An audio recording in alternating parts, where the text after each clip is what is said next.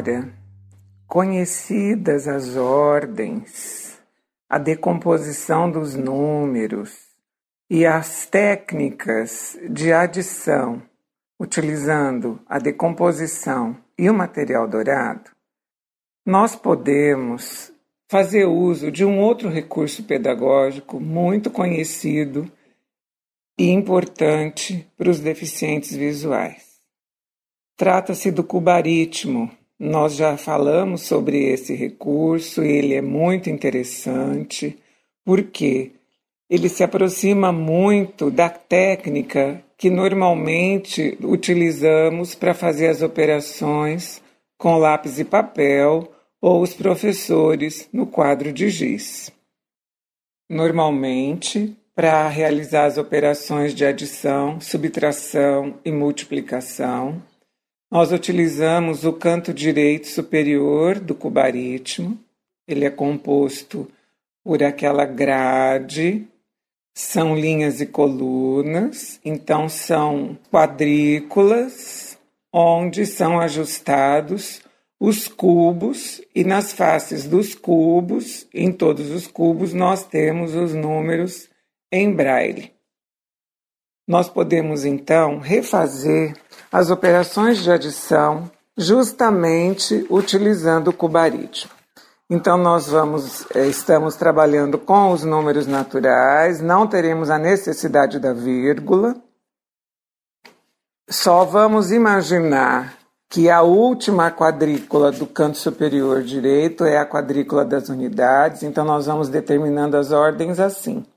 A última é das unidades, a penúltima é a das dezenas, a antepenúltima da centena, milhar e assim vamos caminhando nas ordens, crescendo as ordens no sentido da direita para a esquerda, correto?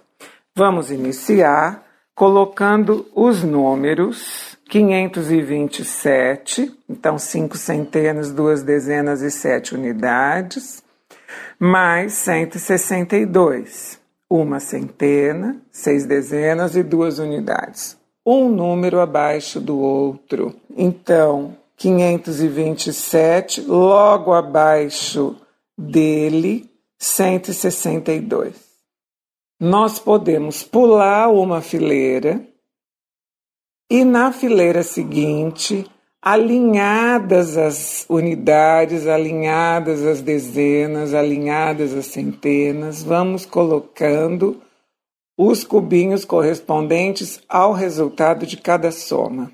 Assim, 7 mais 2, 9, 2 mais 6, 8 e 5 mais 1, 6. Resultado, 689. Um outro exemplo. 854 mais 12. Então, nesse caso, 8 centenas, 5 dezenas e 4 unidades. Abaixo do 4, inserimos o 2. Abaixo do 5, inserimos o 1. Fazendo a soma, pulamos uma fileira alinhados as unidades 4 com 2, a soma é 6, alinhadas as dezenas 5 e 1, a soma é 6, e a centena 8, sozinha, ou seja, somado a zero, dá o próprio 8.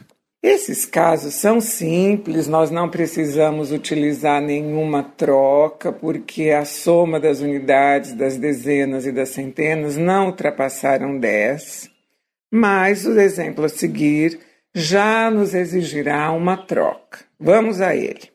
Uma das parcelas é 313 e a segunda parcela 429.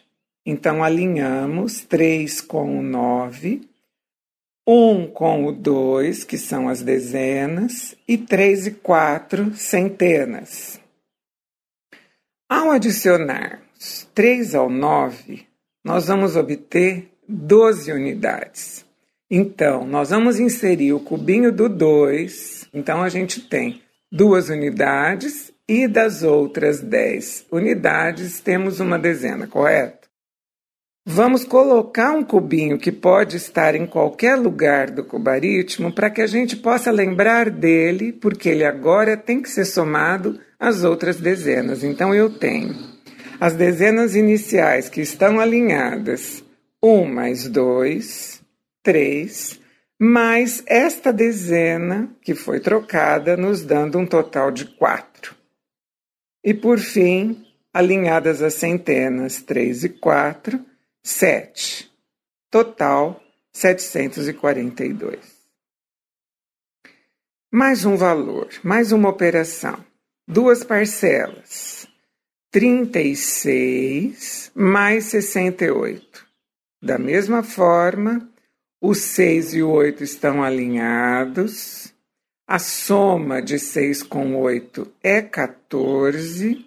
Tenho, portanto, 4 unidades e uma dezena que foi transformada. Vamos registrar este número 1. Importante é que você não se esqueça dele. As dezenas iniciais, 3 e 6, 9, mais uma, 10. Temos, portanto, 10 dezenas, ou seja, uma centena. Resultado, 104, 104. Mais um item. Vamos para o item que nos pede a conta de 375 mais 34. 3, 7, 5, 3 centenas, 7 dezenas e 5 unidades, mais 34, 3 dezenas e 4 unidades. Alinhadas as unidades, 5 mais 4, 9.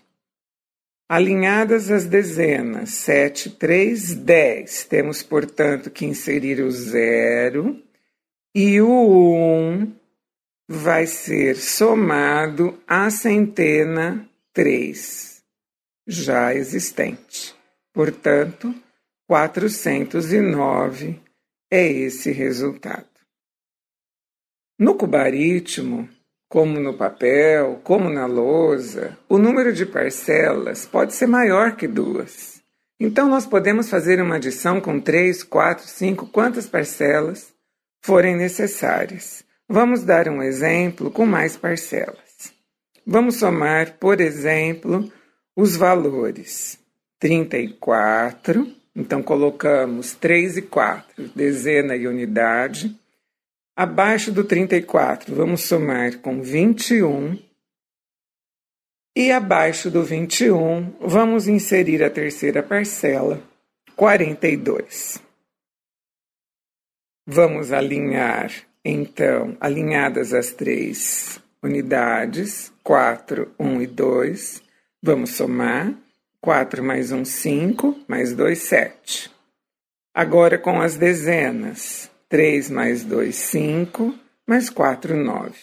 Resultado 97, e nesse caso não foram necessárias trocas. Um outro exemplo com mais parcelas. Vamos somar 22 com 38 com 127. Então teremos as unidades 7, 2 e 8, vamos somando, não importa a ordem. Eu vou preferir começar somando 8 mais 2, 10, mais 7, 17, ok. Temos uma dezena, portanto, que vamos registrar aí, para lembrar que temos que adicionar essa dezena às demais. Portanto, 2 mais 2, 4 mais 3, 7, e essa dezena que ganhamos do 17 nos dá 8, mais a centena que ficou sozinha, portanto, 187. Então, você gostou de usar o cubaritmo?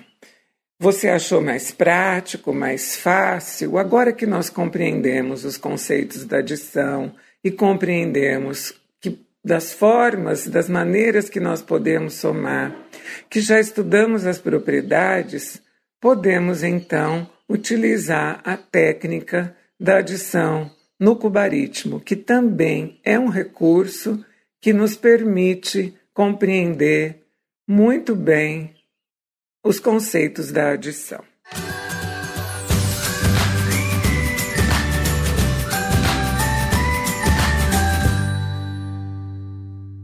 Estamos encerrando hoje o nosso terceiro episódio, que falou um pouquinho sobre os números naturais e sobre a operação de adição. Devo lembrar que é muito importante que você busque outras atividades, que você treine mais um pouquinho a adição de números pela decomposição dos algarismos, fazendo as trocas entre as unidades, dezenas, centenas, milhares e possa assim ir treinando para efetuar com tranquilidade cálculos mentais. No nosso próximo episódio, vamos falar sobre o conceito da subtração e também de suas importantes propriedades. Meu nome é Luísa Maria Marques Poloni Cantarella e hoje é dia 17 de outubro de 2018.